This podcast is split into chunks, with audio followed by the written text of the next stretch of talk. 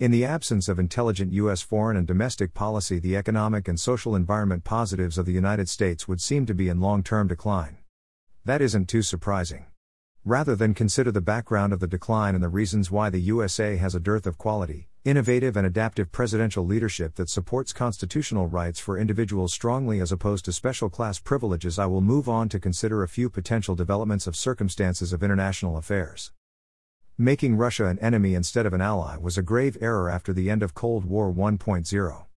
U.S. leadership was stupid concerning the wresting of Ukraine and Crimea away from Russia. Much blame and obfuscation or responsibility may be relocated, yet it was strongly in America's interest to recognize Russian historical relationship to Ukraine and Crimea and make sure their interests were met.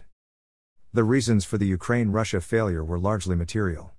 When too many people have purely material interests in high political leadership, they fail at abstract reasoning in several affairs such as history, religion, morality.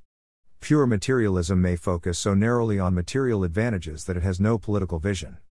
As it is now, the United States has fully invested in dividing the planet between itself and European allies plus Japan and the side of Russia and China. That division reduces the potential market area for sales by half. For some, that may present new opportunities, and yet for others, it creates strong economic doldrums. There is a legendary explanation for why Democrat Party leadership on international affairs is so bad. An uncomplimentary account, it postulates that supporting illegal immigration for cheap labor to replace white men whom are regarded as rivals is natural enough. Democrat elites and rich patrons designed replacement policy appealing to runty scheming neo leftist females and homosexuals that need have replacement labor if straight white men are to be downgraded and women and queers rise to domination. They expect straight men to lift weights and be happy as dumb hedonistic laborers and soldiers while women executives wear suits and force a kinder, gentler New World Order as the brains of the outfit. Afraid of Russia and its anti Democrat Party values, runt elites use straight Ukrainian men to fight Russia men to bring or keep more Russian land for Democrat and plutocratic allies and material profit. I cannot say that the explanation is true or accurate, yet, like many contemporary political matters, it may have a grain of truth in it. If it were true, in my opinion, it would an effort to make a satanic world order of willing slaves, perhaps coerced a bit. Peace is better than war for prosperity, it may require creative thinking about how to make everyone winners rather than a few, with many losers.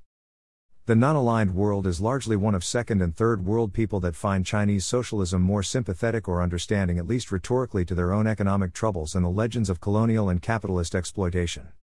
With China's quickly advancing economy infused with US and European investments in a somewhat adversarial relationship, the USA will encounter more direct economic competition with China for the non aligned world.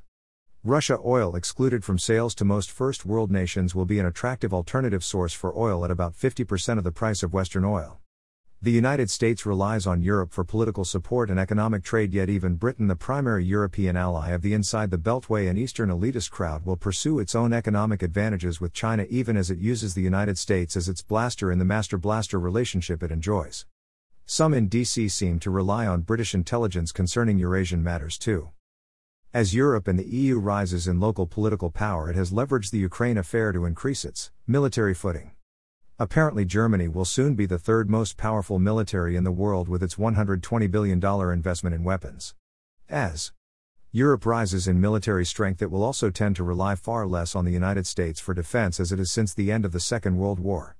It may also expect to lead the United States more concerning international affairs until it flips to some new relationships entirely severing the post Second World War posture.